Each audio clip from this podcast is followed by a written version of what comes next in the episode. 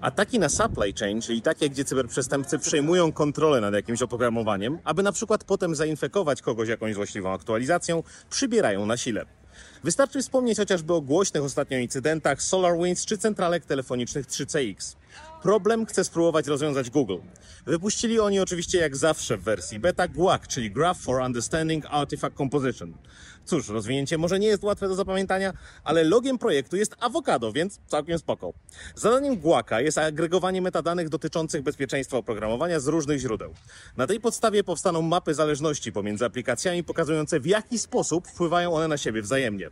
I w przypadku zagrożenia cyk, szybka reakcja. Wykorzystując API można też integrować Guaca do swojej infrastruktury w organizacji.